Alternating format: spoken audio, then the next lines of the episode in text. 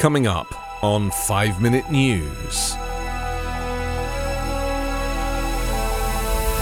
President Biden makes surprise visit to Ukraine capital. Jimmy Carter enters hospice care at home.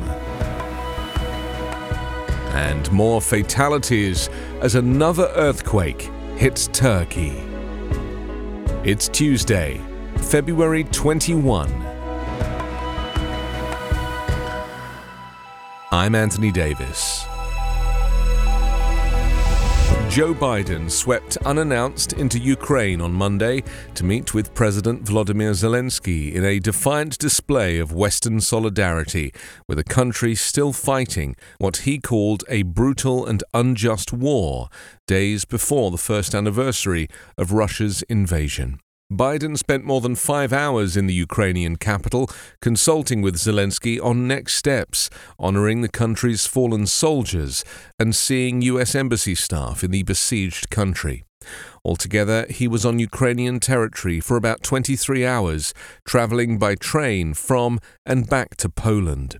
The White House notified the Kremlin of Joe Biden's intention to visit Kiev hours before he departed for Ukraine, as the details began to emerge of how the US president pulled off his high profile diplomatic coup. Meticulously planned over several months by a tight circle of key advisers, Biden's visit was described as unprecedented in modern times by his national security advisor, Jake Sullivan, on the grounds that it was the first time a U.S. president had visited the capital of the country at war, where the United States military does not control the critical infrastructure.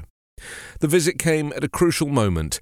Biden is trying to keep allies unified in their support for Ukraine as the war is expected to intensify with spring offensives. Zelensky is pressing allies to speed up delivery of promised weapons systems and calling on the West to provide fighter jets, something Biden himself has declined to do. In Kiev, Biden announced an additional half billion dollars in U.S. assistance, on top of the more than $50 billion already provided, for shells for howitzers, anti tank missiles, air surveillance radars, and other aid, but no new advanced weaponry. Former President Jimmy Carter, who at 98 years old is the longest lived American president, entered home hospice care in Plains, Georgia, a statement from the Carter Center confirmed on the weekend. After a series of short hospital stays, the statement said Carter decided to spend his remaining time at home with his family and receive hospice care instead of additional medical intervention. The statement said the 39th president has the full support of his medical team and family, which asks for privacy at this time and is grateful for the concern shown by his many admirers. Jimmy Carter was a little known Georgia governor when he began his bid for the presidency ahead of the 1976 election. He went on to defeat then President Gerald Ford, capitalizing as a Washington outsider in the wake of the Vietnam War and the Watergate scandal that drove Richard Nixon from office in 1974. Carter served a single tumultuous term and was defeated by Republican Ronald Reagan in 1980, a landslide loss that ultimately paved the way for his decades of global advocacy for democracy, public health, and human rights via the Carter Center.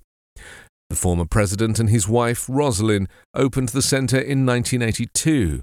His work there garnered a Nobel Peace Prize in 2002. A new earthquake on Monday at 6.4 magnitude killed three people and injured more than 200 in parts of Turkey laid waste two weeks ago by a massive quake that killed tens of thousands. More buildings collapsed, trapping some people, while scores of injuries were recorded in neighboring Syria. Monday's earthquake was centered in the town of Defne in Turkey's Hatay province, one of the worst hit regions in the magnitude 7.8 quake that struck on February 6. It was felt in Syria, Jordan, Cyprus, Israel, and as far away as Egypt, and was followed by a second magnitude 5.8 tremor. The Turkish Interior Minister said three people were killed and 213 injured. Search and rescue efforts were underway in three collapsed buildings where six people were believed trapped. Police rescued one person trapped inside a three story building and were trying to reach others inside. It said those trapped include movers helping people shift furniture and other belongings from the building that was damaged in the massive quake. The February 6 quake killed nearly 45,000 people in both countries, the vast majority of them in Turkey, where more than a million and a half people are in temporary shelters. Turkish authorities have recorded more than 6,000 aftershocks since. The Syrian American Medical Society, which runs hospitals in northern Syria, said it had treated a number of patients, including a seven year old boy, who suffered heart attacks brought on by fear following the new quake. President Erdogan visited Hatay earlier on Monday and said his government would begin constructing close to 200,000 new homes in the quake devastated region as early as next month. Erdogan said the new buildings will be no taller than three or four stories, built on firmer ground and to higher standards, and in consultation with geophysics, geotechnical, geology, and seismology professors and other experts. The Turkish leader said destroyed cultural monuments would be rebuilt in accordance with their historic and cultural texture. You can subscribe to 5 Minute News on YouTube with your preferred podcast app. Ask your smart speaker or enable 5 Minute News as your Amazon Alexa flash briefing skill. Subscribe, rate, and review online at 5minute.news. 5 Minute News is an evergreen podcast covering politics, inequality, health, and climate, delivering independent, unbiased, and essential world news daily.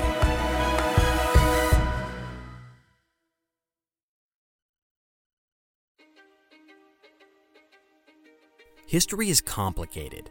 The story of human progress is long, messy, and riddled with controversies big and small.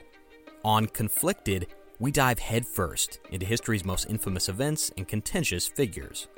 We try and untangle the good from the bad, the fact from the fiction, and the monsters from the misunderstood. Was Genghis Khan a murderous butcher or a civic pioneer?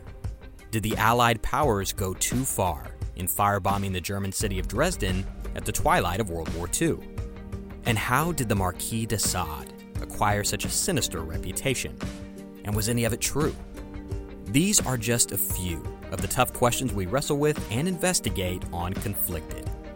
So if you love history or just enjoy a good story, please join me, your host, Zach Cornwell, for a fascinating new topic each and every month.